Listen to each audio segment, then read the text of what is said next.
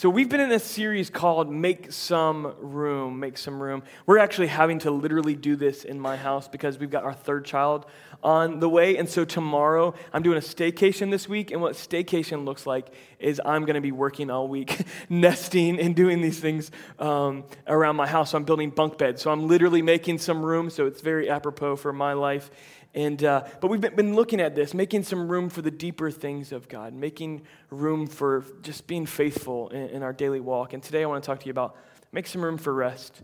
Make some room for rest. Um, I, don't, I don't, know about you, but if we were in, like, say, maybe a, a, a get to know you setting, like there's a lot of people in here that you don't know one another. So if we all gathered around, we did like one of those like, icebreaker things where we get to know each other. So we'd go around and say, hey, tell us a little bit about yourself. Like, what would you say if I said, tell us a little bit about yourself? Like, just think about that for just a second. Most of us, we begin with our name, right? That's pretty smart. And then we usually, next thing that follows is what we do for a living, like what we do. Like, I'm, my name's Kyle and I'm a pastor. Like, that's the first thing that follows. You know, I'm so and so and I'm a police officer, and this is what we do. And we might actually throw in some hobbies, some more things we do but really we don't tell who we are. And, there, and there's, a, there's a good chance that sometimes our career really lines up with who we are. For many people, though, our career and who we are are kind of two separate things. But the hard truth of us uh, as Americans, and really all across the world, for generations upon generations, we've, def- we've been defined by our work. I come, it's an obvious, it's a, um, a very open thing around here that I am a recovering workaholic. And I come from a long line of workaholics. And I'm actually the first generation that began to identify it and speak it from my mouth that we've been workaholics. And in America, we're really proud of how busy we are. We're really proud of how hard we work. Even people that are not busy at all say, I'm just so busy. Like, busy watching Netflix. I've just been really busy lately, you know, binge watching seasons of Royal Pains or whatever you're into. We've been, even those of us that, that aren't super busy, we just, it just comes from our mouth like it's something that we're supposed to say and something that we're very proud of. But let me play out a scenario for you. What happens when our identity is, is, is built off of what we do? When that's taken from us, where is our identity then? Think about a football player who grew up playing football uh, at a very young age, and they grow up, and the, uh, all they are is they're so and so, the football player. And then they get into college, and then they're a big man on campus, and then they go to pros and they play for 10 years. And what happens after that? His knee goes out, you know, somebody clips him or something. His knee goes out, and then what? He's got all this money, plenty to play with, plenty to work with and he finds himself, he can't go back to football. He's always been a football player. Who is he now? Or even for the stay at home mom who her whole life has been about her children and she's poured into them and she's loved that life. And then comes the time when her kids are 45 and they finally move out. um, that that um, she has to look at herself and she begins to have to search and find for what her identity is because for her entire life, her, her life and her identity has been wrapped up in her children. I've learned a very hard lesson in the past five years about identity and that those things are a part of who we are, but the deepest, the deepest rooted parts of who we are are defined by who we are in Christ. And that nothing on that front is going to change that it doesn't matter what happens in this life, it doesn't matter what we do or what we stop doing or what's taken from us or what's given to us, our identity is always rooted and founded in Christ. And that begins to inspire and bring life to everything.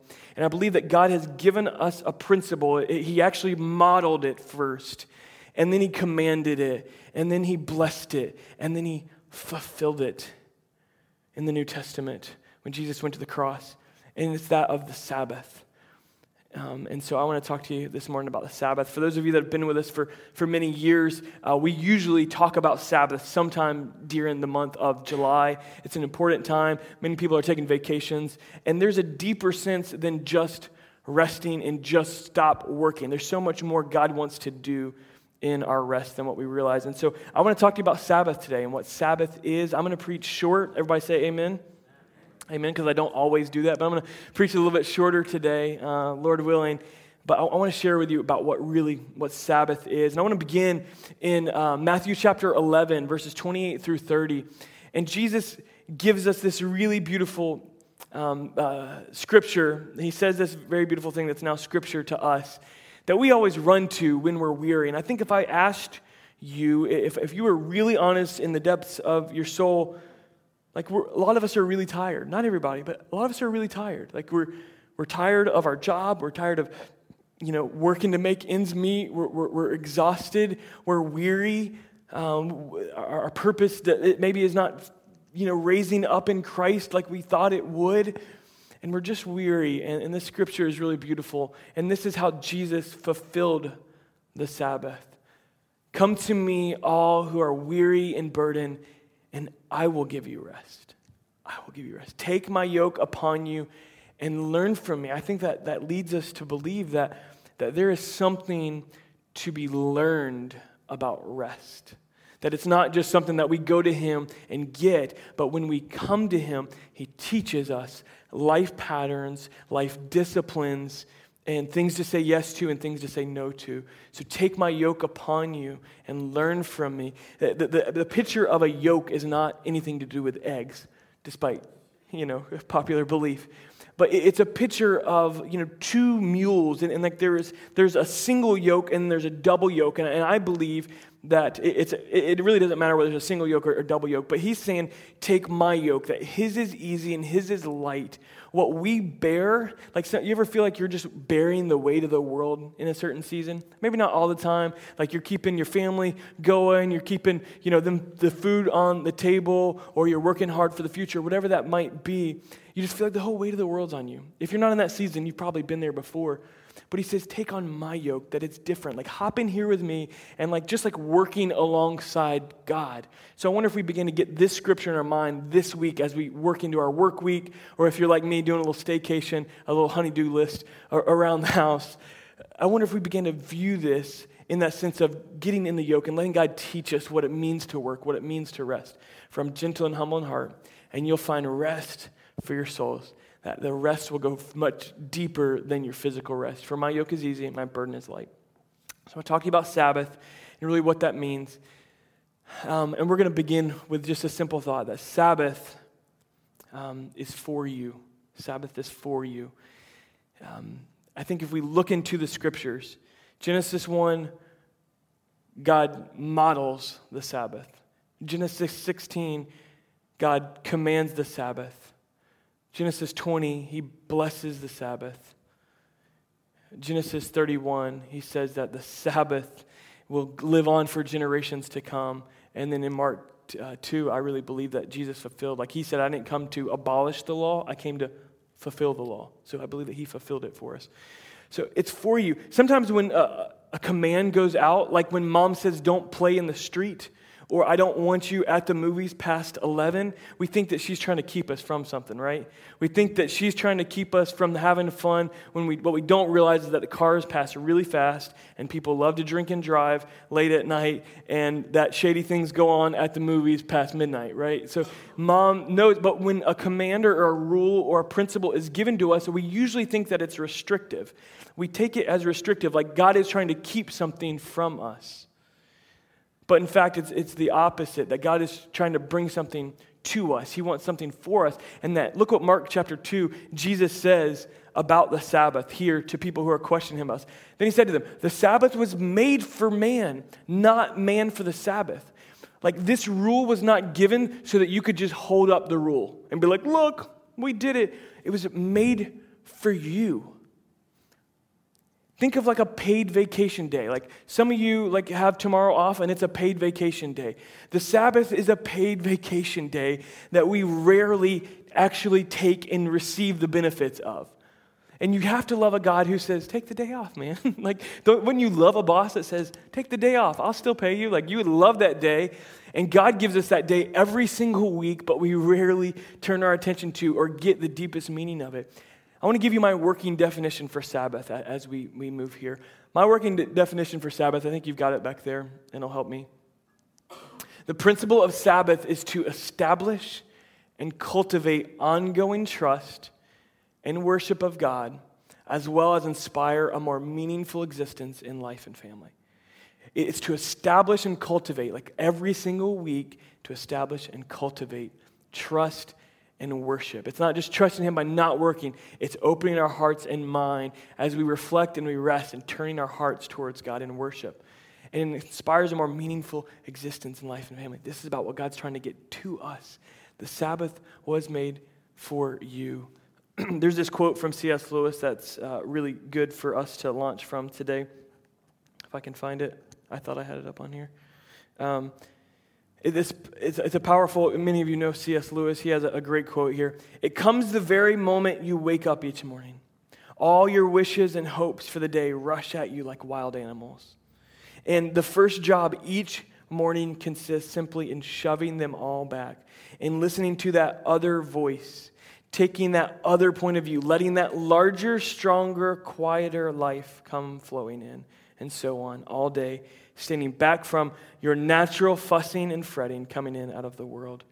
I think it's a powerful thought that each day that when Jesus fulfilled the Sabbath, like he fulfilled the law, even like if you look to when he was in the tomb, he was in the tomb on Sabbath. Like he was even fulfilling it in his death, he fulfilled the Sabbath.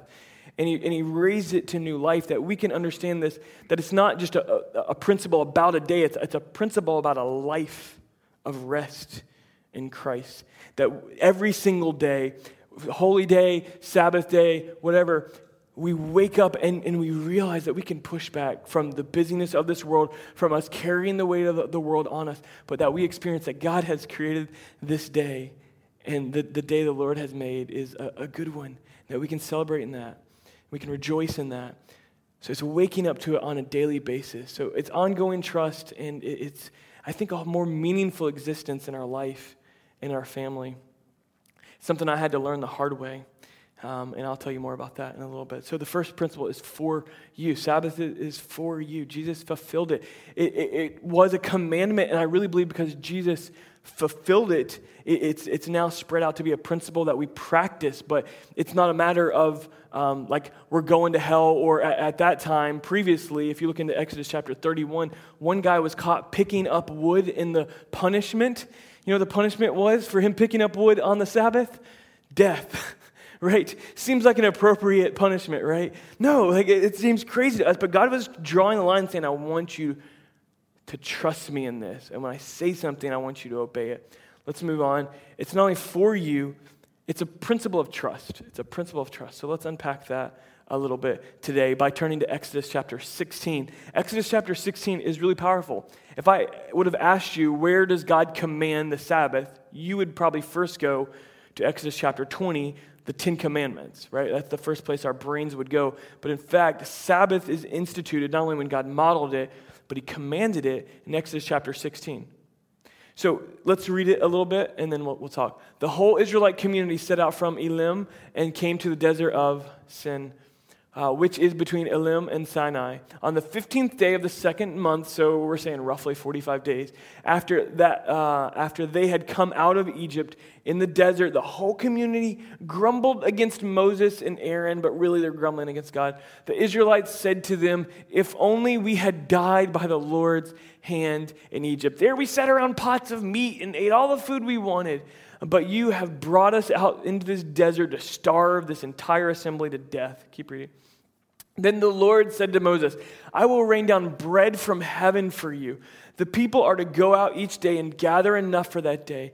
In this way, uh, I will test them and see whether they will follow my instructions. On the sixth day, they are to prepare what they bring in and that is to be as twice as much as they gather on the other days. He didn't want you working on that seventh day. Uh, I think we can skip down to verse 17. The Israelites did as they were told. Some gathered much, some little. And when they measured it by the Omer, the one who gathered much did not have too much, and the one who gathered little did not have too little. Everyone had gathered just as much as they needed. Then Moses said to them, No one is to keep any of it until morning. That was God's instructions. However, some of them paid no attention to Moses. They kept part of it until morning, but it was full of maggots and began to smell. So Moses was angry with them, as would I be angry with them. Each morning, everyone gathered as much as they needed, and when the sun grew hot, it melted away. on the sixth day, they gathered twice as much, two omers uh, for each person, and the leaders in the community came and reported this to Moses. So get this picture. They've been in slavery for a long time, like as long as most of these people have been living. They've, they've been in slavery. God miraculously delivers them from their sla- in, uh, where they were enslaved. Like incredible miracle after incredible, uh, incredible miracle. Remember the parting of the seas. Remember the plagues. All these incredible things that God did to free them. And 45 days out, they're complaining already. And we can point and be like, you guys are crazy. They're actually dreaming about going back to slavery. Right? Like, I think in our lives, we, we do this more than what we realize. Like, we're praying, and like, we want to be out of this enslaved, this job that's like really tying us down. And as soon as we get free from it, or we, we say, hey, once I get that promotion, that would be just praying for that for a long time. And we finally get to that place, and the first two weeks, the first three weeks, the first four weeks are amazing. And then by the 45th day, we're complaining already. I'm like, I wish I could just go back to the way things were. Right? Or like you're praying for a breakthrough spiritually, and really, like, man, there's a, maybe an addiction or just a, a heavy past um, of depression or whatever you've been going through for a long time, and God delivers us. He sets us free from that, and it doesn't take too far down the road, and we're like, man, I was kind of cool back then. I could just kind of do what I wanted, and like I wasn't challenged. And we don't realize that God is calling us to a life of of trust. And it's funny, but we, we do that all the time. And the principle is laid out right there. You're not going to work on this day. And it's not because I'm trying to keep something from you. In fact, I'm going to give you plenty ahead of time so that you have plenty for that day. Right? And that's a whole other message, a whole other series about the Bible teaches on saving and preparing for winter. And we'll do that in a, a series down the road. But we, we, li- we live and we struggle with this that we're going to keep working. And it's a, a, deep sense of trust. it's, it's not coincidence that God gives us um, two principles, two commandments, really, um, in Scripture one in uh, the tithe and the one in Sabbath. And both of these have to do with our most precious commodities, the most limited resources we have time and money. God gives us these principles, and it's not to keep something from us, but He's trying to keep us free the people that He set free, He wants to keep you free. And so that's why I constantly say I'm a recovering workaholic because I want to stay free. That's why I moved and I don't live right by this building of a church.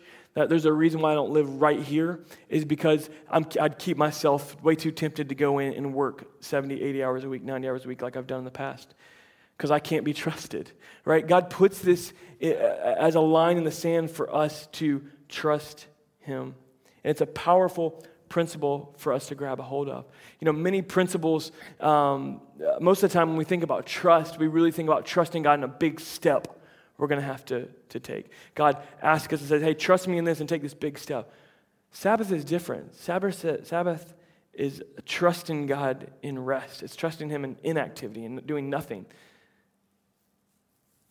I think of uh, just in the sense of um, sports a lot of times because I grew up playing sports and I love, love sports.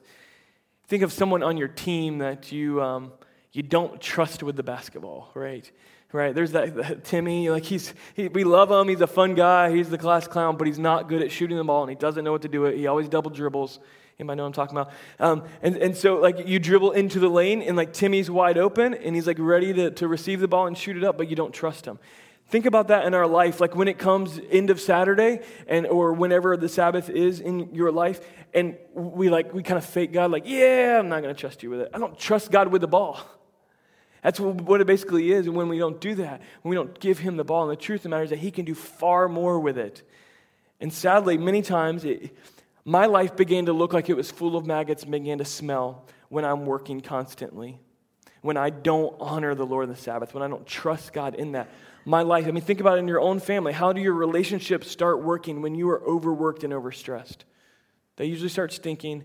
Something starts happening. How, how, are you in your relationship to your children when you're really stressed and you're really not resting in God and you're really not setting and putting first things first, the first day of the week set aside to honor the Lord and to trust the Lord, right? The Sabbath has always been the first day of the week, even though here it's on that Seventh, it, it's really been the first day, first day of the week, right? We've always looked at it as that, that launches into that next week and it pushes us there. So it calls us to, to trust God and rest, principle of trust. Next week, let's skip over. Let's skip over a few chapters to Exodus chapter 20. Right? Ten Commandments. You might have learned this in Sunday school. Some of us would probably be embarrassed. Come on, we'd be embarrassed if we couldn't, we couldn't quote them. we couldn't come up with them. The first three are really about our relationship with God that He establishes. You know, I don't want you to have any other gods before me. I don't want you to create any idols and think that you can walk into my presence and then walk back out of it.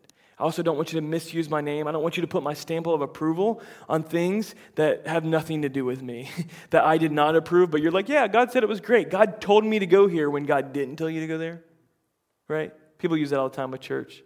Like, yeah, God told me. Yeah, anyway, I won't go there.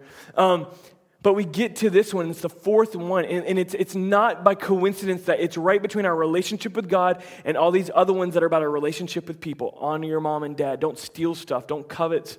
Like the list goes on. It's all about our relationship to other people, and it's not God trying to keep something from us, but it's us, it's God trying to keep us free and us connected in real relationships with one another. And here the Sabbath lays right between our relationship with God and our relationship with people. That is not a coincidence. It's not a coincidence. And most of the verses give one verse of attention. You know, don't covet, don't steal.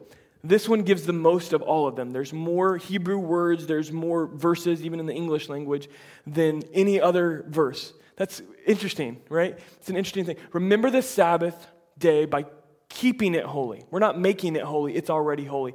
Six days you shall labor and do all your work, but the seventh day is a Sabbath to the Lord your God. On it you shall, you shall not do any work, neither you, nor your son or daughter, nor your male or female servant, nor your animals.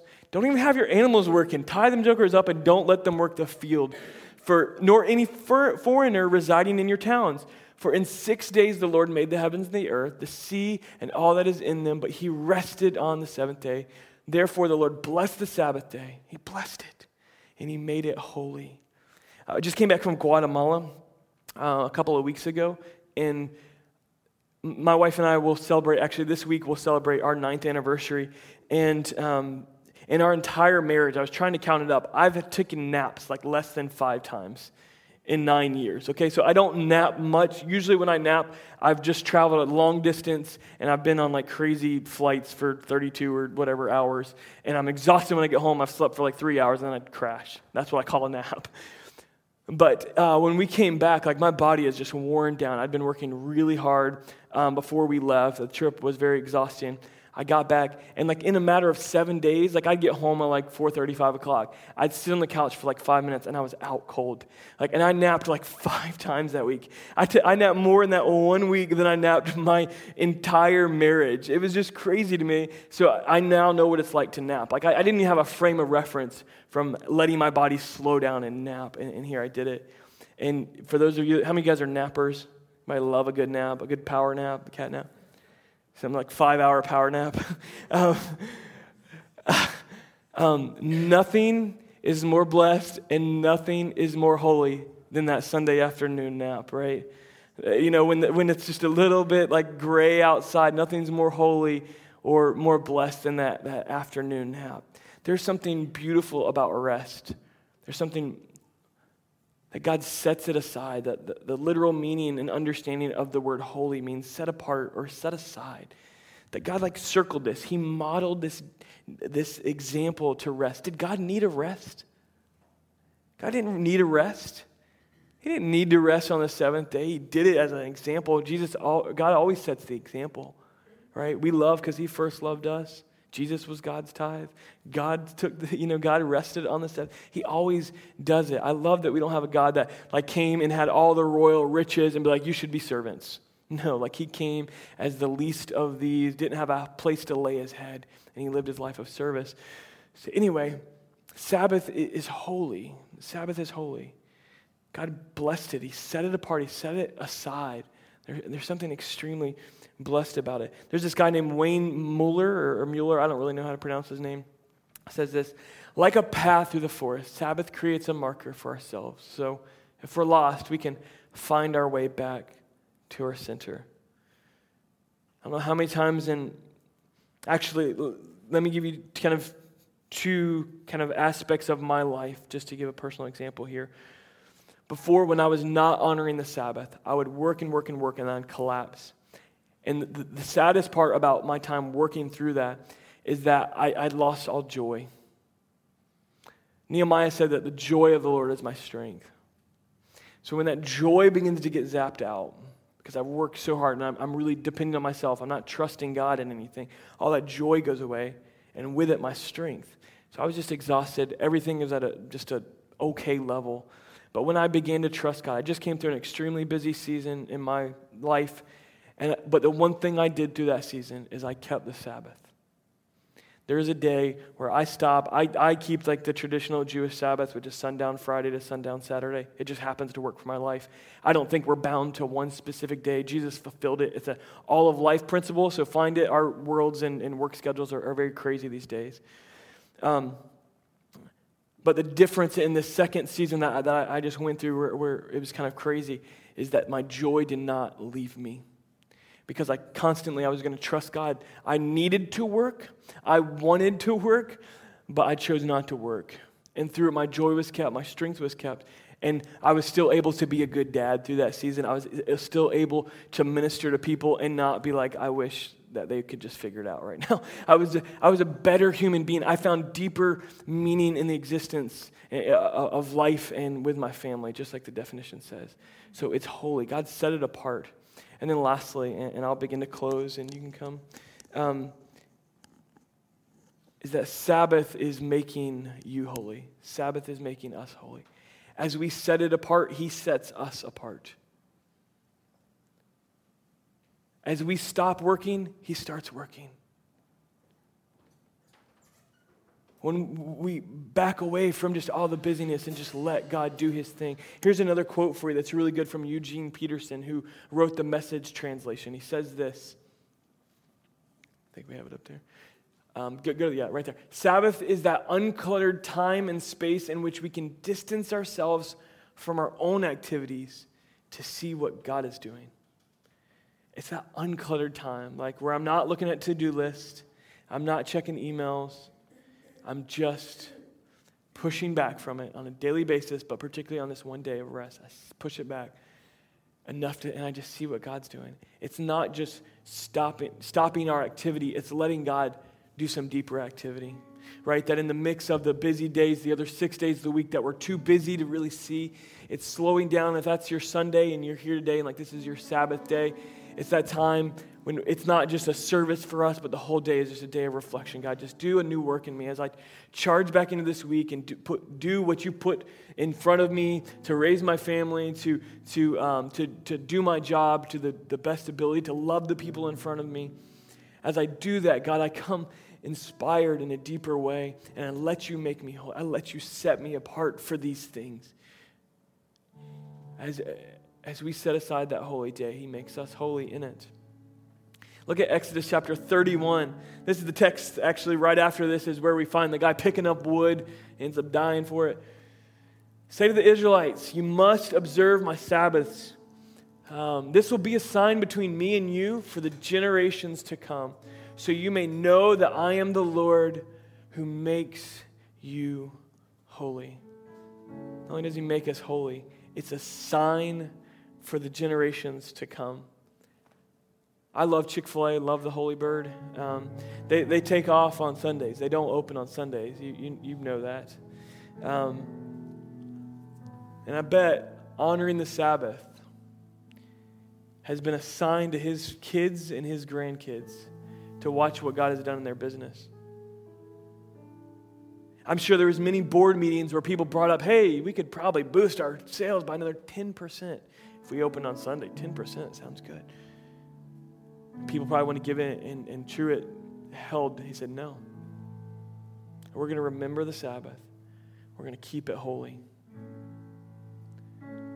And that, I'm telling you, if maybe in our life that doesn't ring true, but look at that example. That is, a, that is a symbol, that is a sign that points to God, the God who delivered us from Egypt, who delivered us out of slavery. That's a sign to his kids and his grandkids. And some of you in the house, you don't have kids. Maybe you won't ever have kids. But um, I, I think what we can know is that it's a resounding message to the people around us and the generations to come that man is not my supply. It's not, a, it's not about what I can work to do. It's pushing back and saying, God, what are you doing? And even more so, what can you do? And, and, all of a sudden, when we stop working, we realize quail is coming down from heaven. And all of a sudden, on that day that I thought, man, there's not going to be anything. There's not going to be anything. There's not going to be any food on the table. We're not going to be able to buy the house. We're not going to be able to get the new car that we need to get or whatever. All of a sudden, there's manna on the floor. My wife is way better at telling these stories, but early on when we moved to Jacksonville, we, we, we lived on, on uh, just savings and uh, a, wing and a prayer, basically. And uh, I, I, can't tell you how many times. My wife is way better at remembering. Um, all these stories, but there, there were many in which um, the, the cupboards were getting bare, getting really close, and just needed, um, needed God to show up, praying for God to show up. And uh, He showed up with way more than what we can imagine. My wife tells a story about that season, and uh, we were running out of, out of toothpaste, right? You know, things are tight when you're like worrying about we're going to run out of toothpaste. And um, she, she was praying and she said, God, I need toothpaste. I know that sounds sad, but that was like legit about what? We need toothpaste. And uh, that afternoon, um, I, or right not too long, a couple hours later, someone texted her and said, Hey, what do you need? I want to I wanna help you. What do you need? She's like, I need toothpaste. And she didn't tell her brand or anything, but um, that afternoon, the person got off work. Uh, the person came by and they had a double pack of of Taryn's favorite toothpaste. She didn't even know. I don't even know how she knew, unless she'd been sneaking around our cabinets. That's not okay, people. Let's not do that. Unless you've been sneaking, she got the, the, her favorite kind, a double pack, and $150 of groceries. A gift card to go get what you want in groceries. She was, she was blown away because it was kind of her, you know, God, she was right in the middle of it praying for it. Um, but it was an incredible example about God knows. Later that, uh, that, that, week, a couple days later, we had someone at our house, and they're like, Man, I really need to get some toothpaste. Taryn goes, I have toothpaste. I have two. So she went and got the extra one and gave him the toothpaste. I mean, how, how often do you have someone in your house that says, I need toothpaste, right? That's not your, in your house. And he or she was able to bless this other person. Um, God can do exceedingly more than what we can think or imagine. It's a principle of trust, and He'll blow our mind. It'll be a sign of for generations to come. And the beautiful part is that when we set it aside, He sets us aside for His glory. He, he, makes us holy in the process. I go back to that, that Matthew 11, 28, 19. Come to me, all who are weary. I will give you rest. Jesus fulfilled the law. And today I want to ask you to stand and we're going to pray. God, we thank you. We thank you that you are our supply. God, you are all that we've ever wanted. You're all that we, we need, God. And I just pray that in this time in which we're challenged by the scriptures to trust in you even deeper, to, to let our ident- uh, identity go even deeper in you, that, that we're not defined by just the things we do. We're more than a human doing, we're a human being. Most of all, we're your children, God. We're your tra- children.